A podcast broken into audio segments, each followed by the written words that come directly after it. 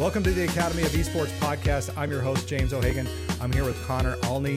He's the head coach of the Ottawa University over in Kansas, their esports program. Connor, thank you so much for being on the podcast. Thank you for having me. I'm excited for this conversation. And is it Ottawa University or Ottawa College, or did I get it right? I'm you sorry. got it right. Ottawa University. Ottawa University. We get confused with the University of Ottawa, which is in Canada. right, and we are talking the Kansas side of things. So, uh, last episode I had Bubba on from Varsity Esports Foundation. You are also affiliated with the Varsity Esports Foundation as well. Is that correct? Yep, I'm the uh, development director there. Uh, my main duty currently is developing our education platform, which is called the Esports Education Network. Mm-hmm. Okay, and do you want to share anything about that? I know it's relatively new. Do you want to talk about that at all? Yeah, we just launched a, a, free course called "What Is Esports." Um, it's really just to start opening the door in the conversations with parents and teachers about esports and the opportunities available within the space. Mm-hmm. Um, but the network is we, we have got quite a few different uh, certifications and courses uh, in development right now. Um, really, the goal of the platform is to be a trusted go-to source for uh, esports education. So, uh, on top of us building our own certifications in areas that we think you know are necessary, particularly in like the high school college space. Mm-hmm. Um, we also are partnering and accrediting different outside sources just to make sure you know if a company comes into the esports space and puts something out that's educational, there's someone there that's fact checking and you know making sure what's being taught is accurate because that's really important in a, in a growing industry like esports. And and I I applaud you for doing that to being kind of a certification again, knowing knowing the Varsity Esports Foundation uh, is relatively new. I mean, we're only talking about an organization that's two years old, but really has surrounded itself, I think, with some really good people, uh, some really good industry leaders. And and it's not that they're coming. I think your organization is coming in necessarily as experts in everything. I think there's a lot of um, fact finding that your your foundation is doing. I think that um, you know you're always listening and learning and not trying to just you know be a top down like this is how you should do it kind of thing. I feel that I feel that there's re- been some really good um, learning, I guess, that we are all doing right now, I guess, mm-hmm. in all of this here. No, I appreciate that. Uh, you bring up a good point. We don't, we are fully transparent in a lot of the things we do, and we do believe that we're all learning. And so, a lot of what I just said is part of our job is finding people that we do think are more intelligent or uh, you know experienced in a certain field and bringing them on whether it's a board or just a, a, peer review or something. So it's not just my voice or bubba's voice or someone saying this is right or wrong we're going to take your content or whatever we're putting out and we're going to find someone else that we think's doing it right and make sure that you know we're all agreeing on the same topics. And so i'm glad you brought that up. And, and it's a great thing to bring up too because um, i've noticed as well as as things are put out in the space by people by thought leaders that the, the your organization feels is um, worthwhile that you're promoting it on linkedin you're promoting it on twitter and in other social media spaces which i think is I think it speaks highly of the the collegial nature of esports in K-12 and in, in college that we're seeing today. So thank you very much for that. Well, thank you. Yeah. Makes me feel good. Yeah. but let's let's back up for a second because um, you know you've been involved in esports. I think was 2013 is kind of where you started in your esports uh, career. Tell us what got you started. How did you f- go from from being a gamer to all of a sudden now um, you know, working for a foundation and also a head coach. Yeah. Oh, you did your research. Yeah. 2013 yeah. is kind of when I entered the uh, the scene in esports. Um, obviously, before that, I was just a video game enthusiast. 2013 is really um, the year the word esports entered my vocabulary. And how um, old were you at that time? Sorry to interrupt. I would have been 18. Okay, perfect. So uh, high school senior or college freshman? Just got into college. So high school, obviously played with video games with all my friends, all that kind of stuff. I remember one of my friends uh, had gotten a Halo sponsorship back in the day, which just meant they sent him some free stuff, and he got to play in these exclusive tournaments. Mm-hmm. So I kind of knew a little bit about it. Again, it wasn't called esports back then, though, or it, maybe it was. I just didn't know. Um, but uh, going into college, the, the, kind of transition was I was playing Call of Duty in my dorm with uh, my you know friends and stuff, and uh, I remember we all watched the Call of Duty XP tournament. It was a million dollar Call of Duty tournament, and we all sat there and watched it, and that was the point where it clicked for me, like, oh my god, this is a thing. Mm-hmm. Um, and at the time, I was in the University of Iowa's entrepreneurial program. Um, they have a pretty intensive program that you can be a part of there where they give you an office and mentors and lawyers and access to all this stuff to try to kickstart a business. Um, and at the time, I was meeting with my mentor and I was working on something that wasn't video game related. And we, we finally had the moment of like, well, what are you passionate about? Well, I love video games. You know, did you know this this happened and this happened? so we went through this transition of talking about how can I actually make an impact in the space. And at the time, it was rather foolish of me, but I was 18, 19 years old, so I was like, whatever. So I, I was like, I'm just gonna start hosting tournaments around here because people don't know this is going on. Uh, so I maxed out my credit cards. I bought a bunch of Xboxes, and, and again, my parents don't know this. Uh, I maxed out my Best Buy card, everything. Bought all this equipment and started finding clubs that were at colleges. So they didn't have varsity programs, but they had clubs. And I would travel around um, and host esports tournaments, uh, Call of Duty, Halo, uh, Super Smash Brothers. We eventually got into Overwatch and League. And so that was my entry into actually working in, in like this is an industry that I love and I want to see it grow. Um, so that was also how I entered the college space. Well, wait, but now uh, before we get too far, because yeah, because when we talked to uh, Bubba, and he talked about tournaments, you know, there's a lot of tournaments that are popping up right now. When you first started doing your tournaments, how easy was it for you? I mean, did, did you already have a sense of how to do this, or was this like, oh my gosh, there's a huge learning curve here? No, it was terrible. We got exponentially better each and every one. Uh, the first one was just at my school, the University of Iowa, mm-hmm. we rented, we got a space for like 200 bucks through a club um, discount. So we had a ballroom for $200. It's in the middle of the winter. It was a snowstorm that day. We had like this whole like 400 person like seats set up and raised stage and everything. We had like four teams that registered and like three of them didn't show up because of the weather. Okay. so we had this whole empty arena, um, lights, LED ropes just dangled around, like no production value. We didn't even stream it. Uh, absolutely nothing. And then so, but uh, but that you know we had to start somewhere. So mm-hmm. we went mm-hmm. from that event to what that event did right was it brought a lot of people from the university that were like, "Hey, I want to be a part of this." I was like, "Okay, cool. You can volunteer because I have no money." Uh, so then our next event, we, I got like ten people to volunteer with me, and we went to another town. We rented the space. This time we actually paid for it. I paid for it, but I couldn't afford hotel rooms for everyone, so we slept on the floor of the arena.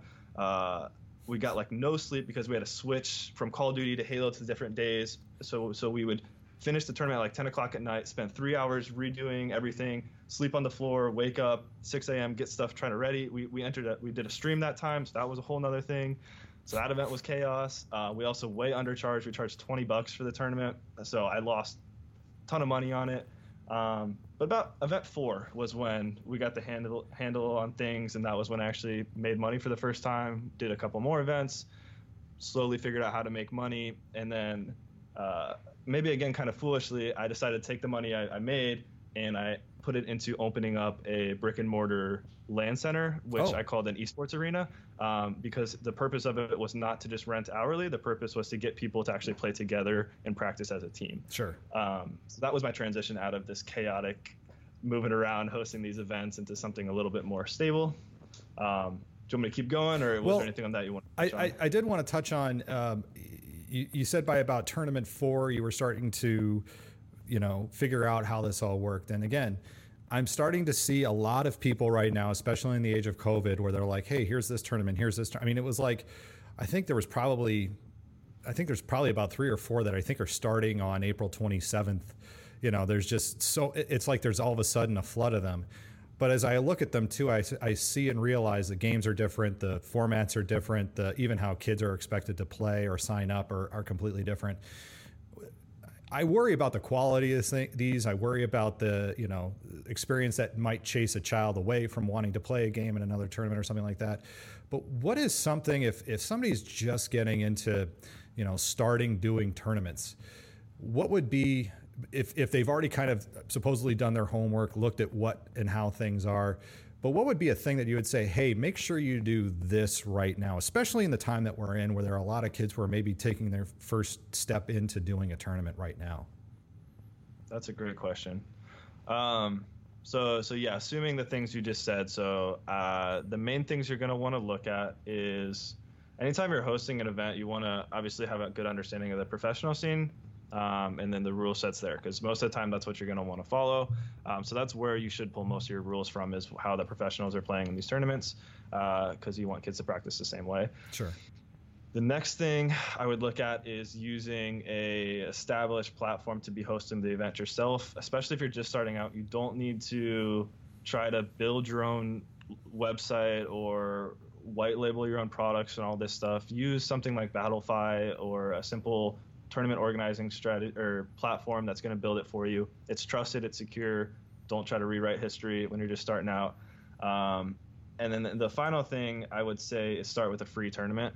As soon as you start taking money, you're going to get into a lot more issues than when it's a free event. Mm-hmm. Uh, if it's a free event where you're just handing out some V bucks or whatever, you don't have to worry about refunds, exchanges, a lot of cheating, or a problem can be resolved with, "Hey, this was a free tournament. Sorry, this was my first time." But when you're charging money, you, you, that's you can't use that as an excuse. So that would be my main recommendations as you're trying to get a feel for the space. And I think those are three great recommendations that I'm going to take as a part of this episode and put that into a specific, like, you, you know, two minute YouTube on like, here's Connor's ideas on, on, because I think those are great, um, great things. You know, even as somebody like myself, I, you know, I've been doing esports since 2014, I guess you could say. And I've never run a tournament, but to me, this is never, to me, my role has never been about tournaments. My role has always been about administrator and like, here's knocking down the walls and barriers to get things done, um, to get, to get your esports program set up. But the tournament aspect to me has always been something like, I'll leave that to the, the Connor Alnes of the world to, to set those things up. So thank you so much for that, that bit of information. That really helps me out too, as, as I talk to even some of my own general managers who are like, Hey, maybe we should do our own tournament. And I kind of go, yes, let's do our own tournament. You run it. So great, mm-hmm. great things to consider. Yeah, I would also say don't plan on making money, or like, yeah, you're not gonna make if you, if you want to do it as like a something fun or to engage an audience already built, and then this meantime, sure, maybe that makes sense.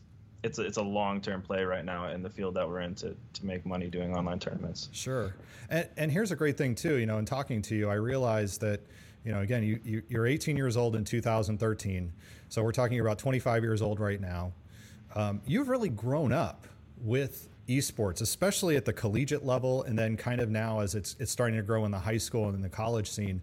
But you've grown through the different parts. You've been the casual gamer, you've been a competitive gamer, you've run tournaments. Um, and now you're a head coach, right? How did you go from University of Iowa? Boo, I'm a Boilermaker. How did you go from the University of Iowa to all of a sudden now? You know, what, what's the leap to go from doing tournaments and things like that to um, being a head coach. Were you a were you a varsity, I guess you could say, level at University of Iowa, or was your pathway a little different that way? My pathway was definitely a little different, and that's where the, I'm glad you asked this question and, and, the way you preface it because it's going to be different for kids that are watching now. My path is not going to work. Um, the industry is too different. But how my path went from that was uh, so I went from tournaments to I opened up this this LAN center. Uh, I ran that for a year. At the same time, I was supposed to be going to school. I was very loosely part time. Uh, was this at, at, so? This is in Iowa. This LAN center was in Iowa City then. Yes. Okay. Yep. Right downtown there, we had a little store. Um, after a year, uh, decided not to re-sign the lease. Got rid of most of the equipment and used that time to finish my degree. So it took about another year just to finish my degree. Took a job selling cars to, to just pay for things um, which in hindsight was brilliant because I learned sales experience, which is helpful for everyone. Um, didn't think about it at the time. It was just a way to make money while I finished my degree. And your degree's uh, in what now? It's in enterprise leadership. Perfect. So, uh, so you have the sales and business now. Yeah, it was, it was a business degree that combined entrepreneurship and leadership, which was what was, was so cool about. So there are psych, psychology classes about like leadership and leadership within uh, organizations, but then it was also business, entrepreneurial finance, that kind of stuff. And that was my and, degree. And that's great to, to stop on right quick because everybody seems to think, oh, all these esports people are just computer science majors, CPT, uh, STEM. You know, for all the people who want to say like, oh, STEM is so prevalent in esports, I can say that, yeah. Yes, you see it, but we can't forget those other aspects and parts around esports as well, too. Again, the business side of it right now is so key to all of this. I mean, yeah, you can have all the tech and the games and the programming and all that, but really at the heart of this, it's it's becoming huge business, right? Absolutely. Yeah. I, yeah, there's more jobs outside. Of, I think that the reason STEM so closely tied to it is because of like high school, college students that are in the STEM fields also love playing video games. Mm-hmm. They're not necessarily the people that are going out and pursuing the the careers and or what careers are available. Like you just said there's a lot of business and marketing in particular you know social media and branding is the biggest thing in, uh, right now. And all that comes from the business side of things. So right. yeah that's a good point to bring up. So sorry again to interrupt. It's just no, it makes... it's always good to hit, hit these touchstones because again there may be an educator who's listening to this for the, for the first time who's going you know what's this esports thing? And and again it's i think it's important to highlight because you are a leader in this field that your pathway is not the what stereotypically a lot of people may think. So right. Yeah, anyway. so I'll move on with the story. Yeah, sorry, go on. with with that, no, that this is not how you're going to land this job. Um, so I did that. So I finished my degree in December of, of that year. Was selling cars. I was still connected a little bit with my entrepreneurial program. Um, my mentor from the program, uh, he's been a huge inspiration in my life. Uh, Jeff, if you're watching, thanks. Um, and so as soon as I was graduating college, Jeff sends me uh, a, a job, um, and it was a university looking to start an esports program. And he's just like, "Hey, man, I'm just saying you should check it out." And I'm like, "Okay, let me look." So coincidentally, it wasn't the job I ended up taking. It was for a different school but it started getting the gears turning. I was like, okay, I am oddly qualified to start this program at a college. Um, I'm young for this, but let's see what happens. So I applied to three universities, and Ottawa University was one of them. And the original ad was head coach in esports. Um, but really, as you dove into it, it was, hey, we're starting this esports program. We need someone to run it. Mm-hmm. So what I did was I went into the interview process, and I actually told them. So so the job's head coach. Keep that in mind. It's an athletic head coach. I went into the job and they start asking me questions like, "How do you feel about leading a, a, League of Legends team?" or you know, "What's your rank in league?" and this kind of stuff. And and I wasn't a league player, um, and so I, I told them, "Hey, if you're trying to find the best league player to start this program for you, I'm not it. But if you're trying to find someone that knows esports and can convince kids to come to school and build a great program, I'm your guy." Hmm. And uh, and it worked. Uh, they, there was a couple other really qualified players that applied for it, and uh, and they ended up giving the job to me because at the end of the day, they knew they wanted to build a program. They didn't just want to have um, someone that on paper could play a game better than me. So that was the angle I went into it. Um, and also coincidentally, I didn't do league. We didn't have a league team because I didn't really know it. I knew first-person shooters, so we mm-hmm. went with Overwatch because that's the big one. Mm-hmm. So that was the big team, and then we added like Rocket League and Fortnite, um, which were games again that I felt I could lead, but also were just to build the, the, the program properly. Um, and so that's how I got into it. So then I was kind of head coach by design, um, mostly worked with the team on some of the fundamentals, but building a team atmosphere and building, um, you know, the proper teamwork and communication to kind of compete. We did we did pretty good. We ended the season with a with above a 50% win rate, which was good for a first season. Mm-hmm. Um, and for a brand new program. But most of my job there for the first year, what I was doing is building the program. We built an uh, amazing, beautiful arena. We built incredible branding. We're the most followed team on Instagram, which was uh, a, a, small victory in the field of trying to bring fans to college esports. Um, so that was a lot of our big wins. Uh, now we're focused on bringing in more coaches and building up the best teams in esports. The first year was let's build the best the best foundation for a program. Mm-hmm. And and I guess there's a lot of people who, you know, look at the college scene and go, why the heck would Ottawa University do this? So mm-hmm. what what was Ottawa University's, I guess, um, position coming into this when they launched? And what year was this that you got this job, by the way? This was 2018. Okay, so we're talking a couple of years ago. So a lot of colleges, a lot of small colleges. second year. And a lot of co- small colleges were starting programs. Um, and it, it, seems that you know the, the, the the footprint of esports right now are predominantly while there are yes there's big universities that are doing this it's the small colleges who seem to be taking this the most seriously but what was the reason i guess that ottawa university said yes this is what we want to do do you haven't do you remember or were you part yeah. of it or heard any of that yeah, I was I was a little bit late to it, but I heard all the conversations and saw what led up to it, and it was a little bit part of my interview process. the The thinking was, all of these NAIA schools and, and, private schools were adding esports because it was a way to attract new types of students. That's, sure. It's a revenue driver for tuition, and so how do we get these new students? Well, let's add this program that they like. So that's what a lot of schools around us started doing. Ottawa was having this conversation. Um, and so Ottawa's approach and why I took the job was okay, all of these schools are doing it and it's a great thing. None of them are doing it great. So let's build the best program. So we started our program with a 200 person auditorium that was covered in three inches of dust and a decent sized donation check to say, if we're going to do this, we're going to do it right. Because all the other schools around us just had basement rooms or closets with like 12 computers in them. So that was our approach when I got hired was this is what we need to build. So you were saying let's make it serious and top notch out the gate. Let's not build slowly. Let's just you said you had a sizable donation and, and, you said a 200 seat auditorium was it just something that wasn't being used it was just a fallow space at the university i guess Kind of. It was back in the day. We had a really, um, we had a much more robust uh, theater and music uh, department. Uh, mm-hmm. Uh, we don't have that anymore, and so that was the main use for this auditorium. Okay. Um, so now, when I when I came onto the scene, it was only being used twice a year for a, uh, a theater production and a play. Okay. That was the only use of it. Okay, yeah, I guess it's and that's a it's an interesting use of the space too. I found that um, you know, one of our high schools has a, a theater space, uh, Case High School here in Racine, and it's kind of like got that uh, that almost stadium kind of seating where it's up, you know, it's it slopes down and the the the stage is on the floor rather than above the seats. And uh, they're looking at this, and I'm going, uh, can I use this for esports events? May I please, may I please check this out? Can I, because it is those kind of, of, of spaces are perfect for viewing these events or for even practicing or doing film study or anything like that. Yeah, they're they're incredible, and they do. By definition, esports needs to be viewer based. Like there needs to be spectators, and I think it's a huge disjustice when you have these tournaments and these teams that can't be that real people can't come in and watch them. Mm-hmm. And so that was the other precedent we are establishing was not only is college esports here, but we're going to get people to come out and watch this live. Yeah. Um, and you need a you need an arena for that that has spectator seating. And yeah, what better than an auditorium? well, and unfortunately, things are changing, of course, in the world right now in the in the age of COVID nineteen.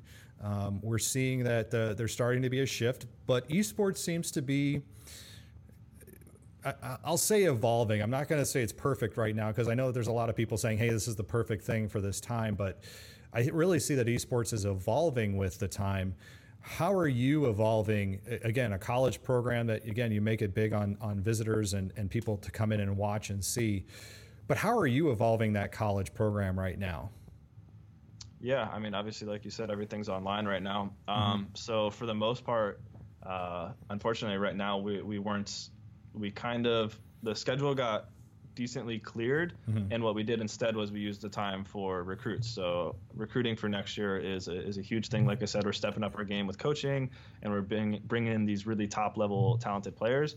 And so with all this time away we were able to use it to have our current students and some volunteer coaches uh, kind of come together and start being a lot more active in the recruiting process. So we've had a bunch of scrims with with recruits that are coming until next year. So it's been a lot of community building around people that are going to be entering our team for next year is the best way we've been able to build this. So um, since we don't have yet access to the arena and the the video content that we had been putting out, uh, that that took a hit, but. Mm-hmm the, the good side of it or the silver lining was that we built a really good community with all of the new kids that are going to be joining our program next year. And it's the biggest wave, obviously, we've ever had. So that was really important to us. And so I think we're going to hit next year with a lot of teams that already have a lot of really great chemistry and synergy and, and friendships built before they even step foot on campus, which I think is amazing.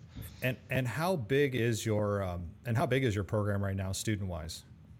So right now it was only uh, it was 12 on on the roster, and then some uh, kind of like walk-ons or students that wanted to participate. Mm-hmm. Um, next year, we're going to sit it around 25. Okay, 25. And and I know too. Um, I'm, again, it, because it, there is so much social media that needs to take place, especially for a small college like Ottawa. Have you started to see even your um, social media presence change as a recruiting tool? I mean, I know it seems to me people are calling you. I, I don't know what the nickname was I heard of you, but you know you're heavily involved in, in the platform TikTok. What's what's they, they have a nickname yeah. for you on TikTok. What yeah, is the C- CEO of esports on TikTok. CEO of esports on TikTok, and you know even uh, Terrell Appleton, who I, I, I, interviewed a few weeks ago, oh, a few months ago now. Um, he's made a huge social media presence, and I used to kind of watch these things kind of warily, I guess, because again I'm a I'm a K-12 educator, but I'm starting to see the brilliance of this in that recruiting for this needs to be a lot different than what traditional sports need to be because there are kids who um, who are going to get attracted. It used to be that, like for example, uh, football players are recruited by coaches. They come to the schools, they come check them out, they they recruit them. There's a lot of, I guess, because we're in such an early phase of this, there is no great way to recruit kids right now, is there? I mean, you're, you're also, mm-hmm. as much as you're trying to find kids to fill a role, there's kids trying to find a university that fits what they want to do. And I can see now how people like you and Terrell, who are really building an online brand and an online presence, and how that can attract kids to come to you, even in a lot of ways. Yeah, no, you just nailed it on the head exactly what kind of my strategy going into all that was and why our program's being successful in this time. Um, I can hit on my personal brand in a second, but from the university standpoint, uh, it, it, was the same thing where when recruiting ha- now has to take place online, mm-hmm. all the other programs, the football programs, everyone else is scrambling to put together this content and online, you know, how do we show our program online? I'm like, dude, I've been doing this every single week on YouTube for the past year. Like, you can well, you can watch our entire arena being built in six steps. You can watch our teams compete. You can watch vlogs of behind the scenes. You can watch, and so that was that was a, a, a cool moment where now esports is affecting recruiting in traditional sports because now they're looking to, to, to what I've been doing and being like, oh, this is something we should have been doing all along, not just in this pandemic time. A football program. There, has been a couple examples. I can't think the, the school's names off the top of my head if you have a football program with a really great social media presence and YouTube of your of your drills and your team and behind the scenes of of your championship games and all this stuff, you can get recruits from all over the country to go to your your little town in the middle of Kansas. Uh, oh yeah, it's it's it's so it's really cool to see traditional sports picking up what's esports and what I've kind of been preaching to them all along. With that goes into my personal brand. So personal brand's huge. It's 2020. Personal brand is the single most powerful and important thing you can do as an individual to to influence obviously your market, your your whatever you're in. Um, so TikTok's my most influential platform, and from there it's kind of stemmed. You know, I do YouTube really regularly. Um, you know, I put out content on Instagram, eFuse, that kind of stuff. But TikTok's where it took off, and I started TikTok as a recruiting tool. I knew high schoolers that's all they were on is TikTok, mm-hmm. and I knew we had something really cool with this arena, and, and these kids get you know pay scholarships to come to come come here. We just need to get it in front of people. So that's why I downloaded TikTok and I started sharing behind the scenes of just funny stuff our team was doing, our arena, and then I started educating on, hey guys, guess what? These kids are are, are really great gamers, but so are you, and you, you can make this happen for you. There's 200 schools that have these scholarships. There's it's growing every year, and so I think I was the first voice to really tell these high schoolers that this is something you can pursue. Mm-hmm. Um, and I got fortunate because my timing was perfect. Was perfect, and uh, TikTok was blowing up at the same time I was posting this content, and just kind of hit the right chord with a lot of people, I guess. yeah, uh, you certainly did. Now, I am not a TikTok user, either, even though Terrell challenged me to get into it. And I, I, and here's a, here's here's my uh, problem with it, though. Again, I, I was just upstairs with my oldest, and she's on TikTok almost constantly. Um, I, I do have concerns still about the data privacy issues around it. Uh, basically, you know, again, it's a, it's a it's a company that's in China. It's maybe owned by Chinese government. We don't know. It, it, there's a lot of haziness around that and data, and, and I've even been harping a lot on people who are actively having students using Zoom, even though I'm not completely sold on their their CIPA COPPA, but even if you educate your kids about that and they still say i'm still going to use this then cool but you know it's good to have those conversations but like i said it's it's really interesting to see you're going to where the you're meeting kids where they're at and this is where they're at and you're and you're putting yourself there. For me i don't need to be on tiktok in order to recruit for my esports program because i have the school district. But you on the other hand and a lot of other coaches i can see why you would want to be on there especially if you're looking for quality kids. But outside of TikTok, I mean, you're not just saying, oh, this kid's on TikTok and they're seeing my stuff and they message me, I'm going to put them on my esports team. What other steps do you do as a college coach? And I, am sorry if it sounded like I was lecturing you about TikTok. I wasn't lecturing you. I'm all about no, like you're educating, and it's the proper education. You should be you should be aware of what you're you know spending your time on and sharing. So yeah, your digital. Totally. We always talk about kids and their digital footprint, right? And and and tending to your digital footprint and making sure that it's. In fact, my middle child refuses to go on to Zoom with her school. She says, "Hey, they've got some they've got some privacy issues. I'm not going to use that tool." And I think it's very brave of her. And she says, "I can still do my lessons without having to use Zoom. I'm not going to do it." She has a different view about so uh, you know her digital footprint and data privacy. But for those kids, because I've got a lot of kids in my community, especially in Racine, who don't have access to um, internet at home, they don't necessarily have solid data plans on their cell phones how do you go beyond that step of using TikTok as a recruiting tool? How do you go to the next step of saying to a child or a, a, prospective scholar gamer even, hey, we would love to have you come out. We've seen you in a tournament, or we've seen some of your stuff online, or your or your your high school coach reached out to us. How do you get that next step of getting that kid to to meet with you, talk with you, and find out if they're going to be a good fit for Ottawa University? Yeah, great question. Um, so I developed kind of my own uh, process for for recruiting for esports is kind of derived off of the process for selling a car, to be honest. Um, so I called it the feeding process. Uh, and so, uh, God, I'm actually kind of out of the game. So basically, what it was was first contact. Um, you know, you got to find the kid. So whether the recruiting tool is my personal brand or a tournament or Discord, whatever, we've got to find the kid and get his stats or numbers to figure out is this a kid that is even good enough to be on our team. Mm-hmm. Um, I set the baseline kind of low for our, for our team. It's higher than others, but I don't want the, the overall determining factor just to be on paper what you what you are because your character and attitude and all that plays into it. So we we establish first contact. Um, and then from there, what we do is we have them enter our personal Discord and we encourage collaboration. So before we even figure out if we're going to offer this kid or anything, we let them have a conversation with a kid that's already at our school where I'm not in it. So they can ask the questions they might not want to ask. What's, mm-hmm. you know, the student life like? What do you do for fun there? We, we want to talk to them, uh, have them talk to kids at our school to make sure you guys are going to get along because you're going to spend a lot of time together. Sure. uh, and then we talk to the students in our program. We say, what do you think of that guy? Do you think he'd fit in? You know, we don't, we're, we're, we're not even talking games yet. We're figuring out, are, are you, is their personality going to mesh? They say yes or no. We're go, okay, cool. So then we invite them into a tryout. They'll run a scrim or just, uh, depending on the game, an online game with some of our kids just to see if they can hang and if their skill levels, uh, what they said it was on paper. Uh, from there, we have uh, dialogue with the parents. Mm-hmm. So we always call the parents and we say, "Hey, you know, your kid might be coming here for to play video games. What are your thoughts on that?" And then we want to get them to feel comfortable sharing any of their um, worries, so that we can address them and make sure the full family is on board with this because obviously the parents are the ones paying and or at least signing the loans. So we, we need to make sure they're they're they're sold on the program. Mm. Um, so we do that, and then once we have the dialogue with the parents, we make them an offer. We let them know where they're going to come at. Uh, normally, we invite them on a tour at that point as well. Right now, it's all virtual tours and, and conversations. Um, but after we talk to the parents, normally we'd invite them out to campus. They'd tour. They'd meet me, some of the other people that work in the program, some of the students. Um, and then, yeah, we get the numbers in and let them know what it's going to cost to go here and um, hopefully they say yes. so, th- so there is a scholarship offer then of some kind because it's NAIA, and I, I, mm-hmm. I, know that there's certain things you can call it. A, you call it a tuition grant. I mean, what do you call it?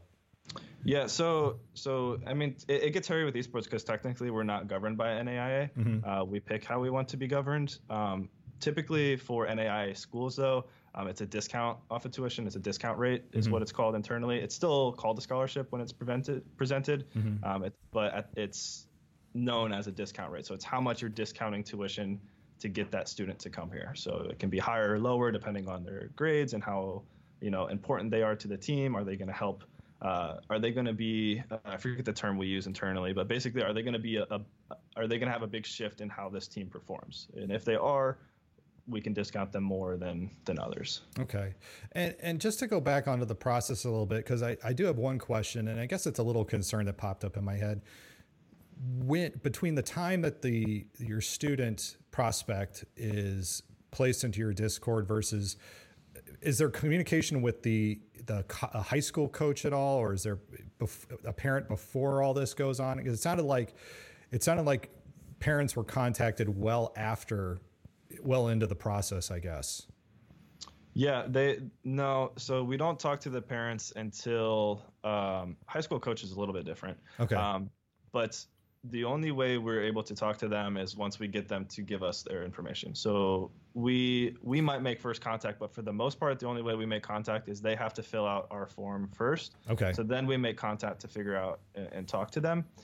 But I, I see your your concern, and it is potentially important to move that step further. But just know for the yeah for the uh, we need their we we get their information first, so they inquire to us first. Okay, and that's something that we want to change down the road. And so bringing that up is is a good point. With coaches, it's very hit or miss just because most high school clubs are ran rather loosely, mm-hmm. and coaches sometimes don't even fully know what's going on with the team or where they're applying or what's going on there. Yeah, um, I've I've had that I've had this conversation many times with many people, and it and it's NACE hasn't done it, NASEF hasn't done it, HSEL hasn't done it. I mean, there's uh, TESPA hasn't done it. and I don't want the NCAA involved, or I want them involved in as little as possible. But I still look at what the NCAA does when it comes to recruiting, especially around like football, baseball, basketball, all their sports, any scholarship sport, and they've got a process, and that process has dates and has rules about how you do it, and I know we're still in this young phase, and we've got again, you've got NCAA schools, you've got NAIA schools, you've got schools that do this as student life, you got schools that do this through athletics, some other organizations. I mean, we're all kind of all over the place right now, and I just wish there was some like universal, like this is how you recruit from high school to college. But again, we've got kids as you as you pointed out. There's kids who are doing this as a club who have a high school coach who has no idea really what's going on other than they signed a piece of paper that says yeah i'll sponsor this but i'm letting the kids run it. You know versus my program which is five high schools uh, we've got two coaches at each school. We call them general managers. Um, we've got several teams. You know it's like it's really just this hit and miss right now that i don't know it just kind of pains me a little bit just to see how like for example Connor. I've got some great kids here in Racine. I'm happy to, you know, get you in contact with them. Um, but I've got some kids right now, even again in the age of COVID, who, for lack of a better phrase, have gone missing. It's because, and I say gone missing not because they're actually missing, but because they don't have internet access at home. They don't have a PC. They don't even have a console at home. So they don't even have a way to show off what they're doing. But I've got these really, you know, I've got some video and I've got some contact information that may help. So I just wish there was some, like I said, some clearer process. And I know eFuse is working on a process. I know Yo uh, GG has been working on a process.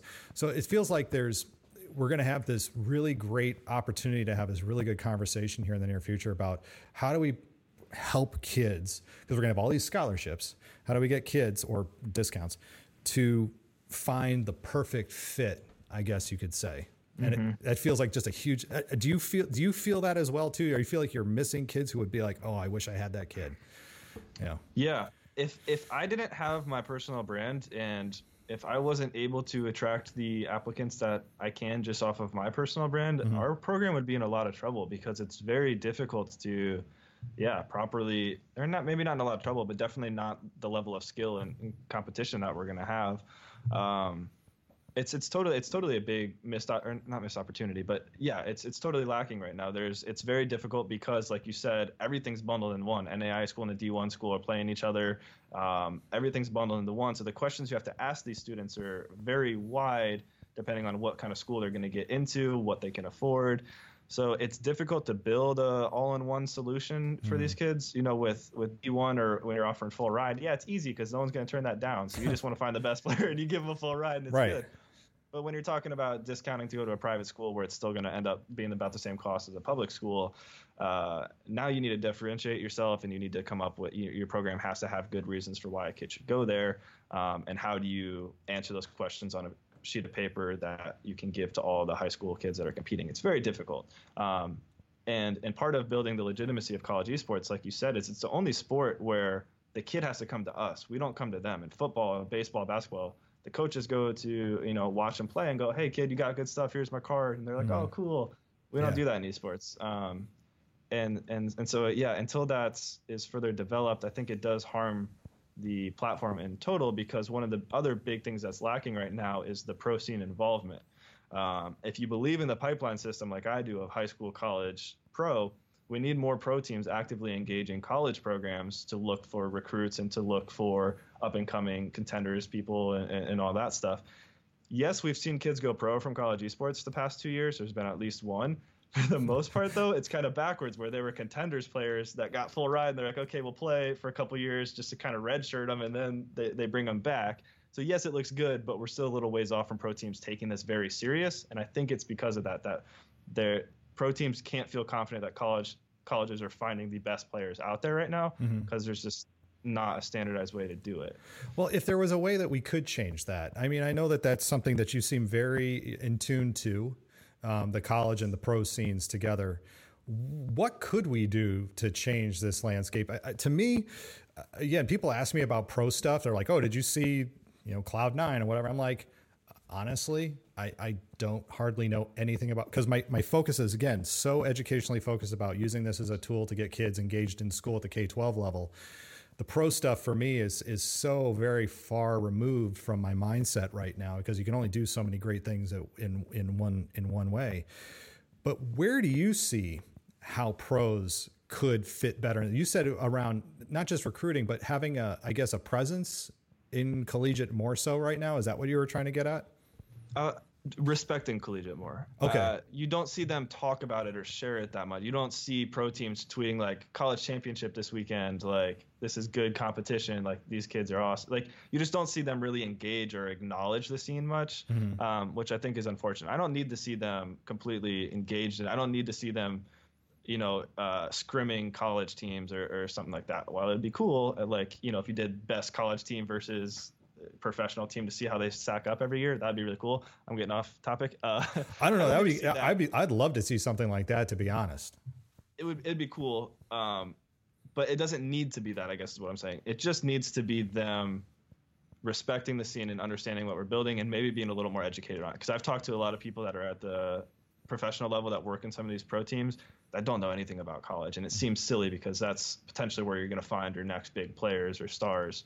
Uh, so yeah, I think there there needs to be a little better connect, and I think it's just because the legitimacy of college uh, esports has been hurt from it just being so scattered and there's no standardization and some programs are run by coaches some programs are run by professors who signed a piece of paper and said i'll do it some yeah. programs are run by volunteers it's just so all over the place that uh, i get both sides of it i guess but and i guess to my my own ignorance is not contributing to that um, happening either because again uh, my own words pro to me is something that's so far off in my mindset. It's like i'm worried about getting kids to college. I'm not worried about getting them to the pros but perhaps what i need to do is do a better job of understanding and learning the pro scene and the ins and outs so that i can you know maybe have that conversation with kids who are going to grow up and maybe either go pro or go college but may end up in in that pro field where they go hey we got to you know we got to talk about our roots we got to talk about where where we learned how to do this stuff and I've also seen too, you know, even like let's take Riot's uh, recent community guidelines. You know, we did the letter,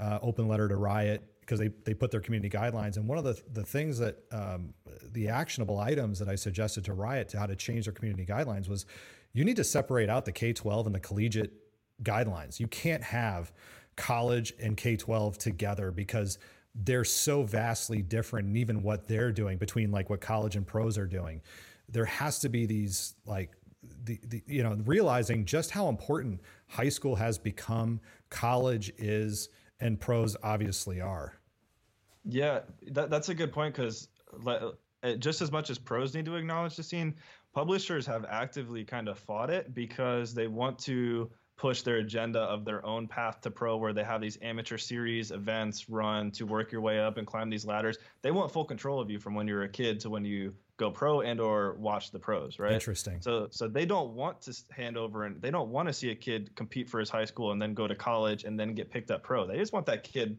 focusing on them all of their gaming career. So they've fought this behind the scenes uh, publicly yeah they've got their college wings and they do their college events and stuff like that mm-hmm. but for the most part if if publishers weren't pushing these amateur type events so much i think amateur would be dead in a year or two um, or at least to the level that we've seen it and you would see the pipeline pick up and then there would be like you know there's always going to be rec leagues and youth leagues and stuff like that which mm-hmm. is cool um, but you're not you wouldn't see the abundance of these amateur events and everyone thinking they need to host an, an online event like you said earlier. If it was acknowledged by the, the publishers and the pro teams like hey you want to go pro? That's awesome. Get involved in high school make some friends play your games. Oh wait you're really good? Okay get a scholarship go to college compete. Oh my god you won the national championship. Here's a pro contract. Mm. that's how it should be but you don't make as much money as a publisher if you let that happen. And, and, I guess it's you know there's only one publisher that I'm really aware of of the big publishers of the big games. We'll say who's really kind of said, hey, use our game however you want. We don't care. You you want to do your own thing, and that's been Valve. And Valve has been very open about just kind of like saying, hey, yeah, use our stuff for whatever you want to do. So again, Dota 2. But unfortunately, Dota 2 isn't something that gets kids excited. You know, right now, of course, Riot with Valorant is is is coming out, and of course, Overwatch is still there. And when you again, if you're as an educator have not read these community guidelines, I highly recommend finding them, searching them out, and reading these community guidelines to understand exactly, you know, not just how how you can play these games, but also you know what the tournaments can even do. Um, I had to educate some of my colleagues here in town just because they were hoping to run a cash tournament, and I'm like, uh, you can't just you know, there's certain rules. Like for example, with Overwatch, you can't even run your tournament at the same time when Overwatch League is running live on television or on on on um, Twitch or on YouTube. So, you know, there's there's you're right. I can see how the developers and the publishers just want it to be kind of like you know control. It, it, it's just control top down so much and. Do you, I feel like if they just, especially at K 12 and maybe some more at collegiate, but really at K 12, if they were more forgiving and more open to saying, hey, you can use our games for a lot of different purposes, and here's a pathway to get certified by us to uh, use our games, they would have these huge user bases potentially. I don't see why they're trying to control the user base so much. Do you? No, yeah, you're. I, I, see it from your end. There must be something we're missing. But if you can get, if, if they said, yeah, we embrace K 12 and kids are now uh, having a really fun, you know, since in sixth grade, learning league and learning the all the different strategies and, and all this stuff. Not only are you bringing these new kids onto your platform and playing your game, but you're bringing on the parents. Mm. And maybe the parents aren't going to play and spend a thousand dollars on skins, but they're going to watch. Yeah. And so that's that's the biggest part of America uh, for viewership that's not tapped into right now is parents. And so if you could get parents sold on these games and wanting to understand them, that seems like a huge win. So yeah, I don't know why publishers are avoiding that issue other than maybe like I just said, they're not going to make money off the parents. So yeah, maybe their viewership's a little better, which they make money on. But I, I don't know. It seems like a win in my book. I, well, and and to to get back, I mean, we're talking about honoring the importance of play and all this. We want to give kids as many opportunities to play.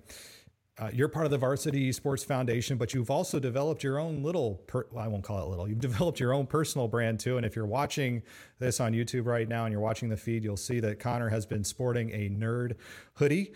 Uh, I love the idea of the brand. In fact, I bought three. I bought, he did not send them to me free of charge. I paid for three shirts for my own children to wear at school. My, in fact, the joke in our family is uh, we call each other nerds. And so I thought it was perfectly appropriate. So, Connor, tell us just a few minutes here. Tell us about your nerd brand and and what what is the what is the uh, mission behind, I guess, the nerd branding. Yeah, thanks for asking. So, uh, so nerd is all about taking back the word nerd, like you just said. Uh, by calling your kids nerds and joking around with it, you're you're living the brand. It's taking back this word nerd from meaning something derogatory or something you can make fun of a kid, and changing it to its true definition, which means you're just happy being yourself um, you're confident in doing what you want when you want, and you're not just trying to mold into what is considered cool or what everyone else is doing. Um, and so with the brand, we're encouraging kids to do that. We're encouraging kids to be confident in uh, in themselves and what they love. If it's video games, great. So many kids are scared to um, tell people about video games or want to even say they want to get a scholarship to go to college, even though they know they love it because it's not cool or it's not what the, the cool kids doing or whatever. And it, it's so um, it's not where we're at. It's 2020. Kids, uh, kids are interested in different things, and that's okay. And so that's where the brand comes in. It's just to encourage kids to be themselves. Um, so we're bringing in all sorts of different influencers online. Um, yes, in gaming, but in a bunch of different verticals, entertainment and anime and uh, traditional athletes, um, musicians. We're bringing in all these people to show like, hey, I'm a professional athlete. I do this, I do this, and I'm a nerd. Mm-hmm. I'm I'm a musician. I do this.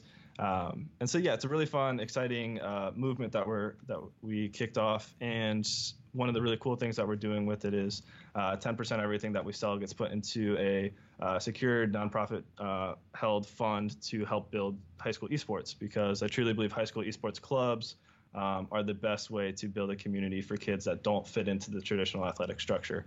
Gives Absolutely. them an opportunity to have fun and have teams, uh, or to play on teams and, and have fun and make friends that currently they're missing out on, which is really unfortunate. Yeah, and and, and again, uh, in my own community, Connor, I've seen it. I mean, again, I've lost probably an entire high school of kids who just again all this that's one of my big things right now is is that we're all kind of moving on and esports is like oh esports is is picking up the slack where traditional sports are no longer there but I just look at it still and just go, I've got a community of kids who just don't have access to it, and I'm uh, it pains me to see us moving forward. And I'm and I'm constantly thinking, and this goes more into the K twelve level of things and, and access and equity issues. But you know, it kind of pains me a little bit to say like yeah, I love seeing these great terms and stuff. And man, I've got some kids who I just know would really kill it in these tournaments. And I just, yeah, I see the the importance of making sure that every child in the United States in the world, because I believe so passionately about how important this is,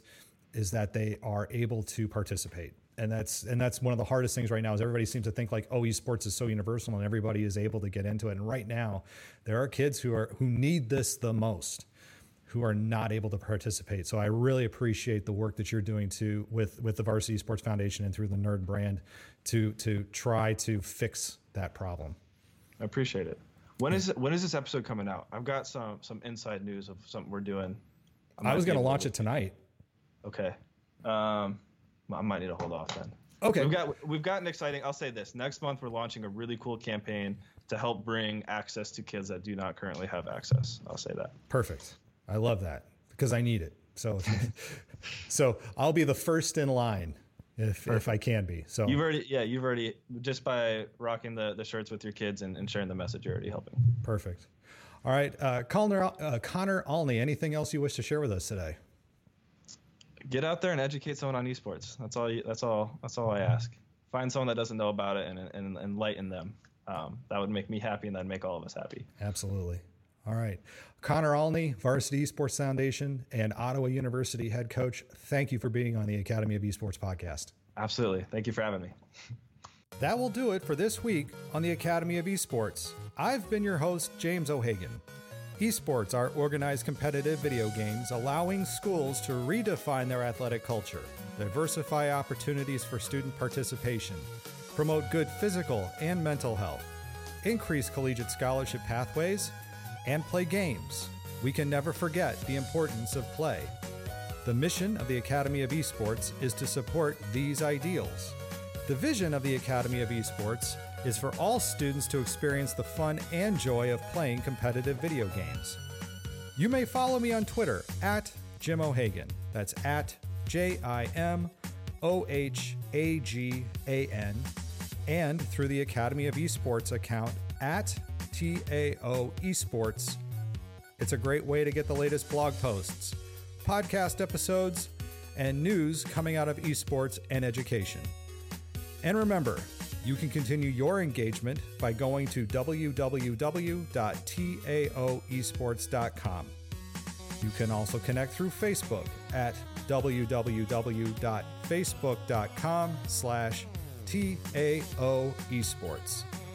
Thanks again for listening, and I look forward to our time again next week.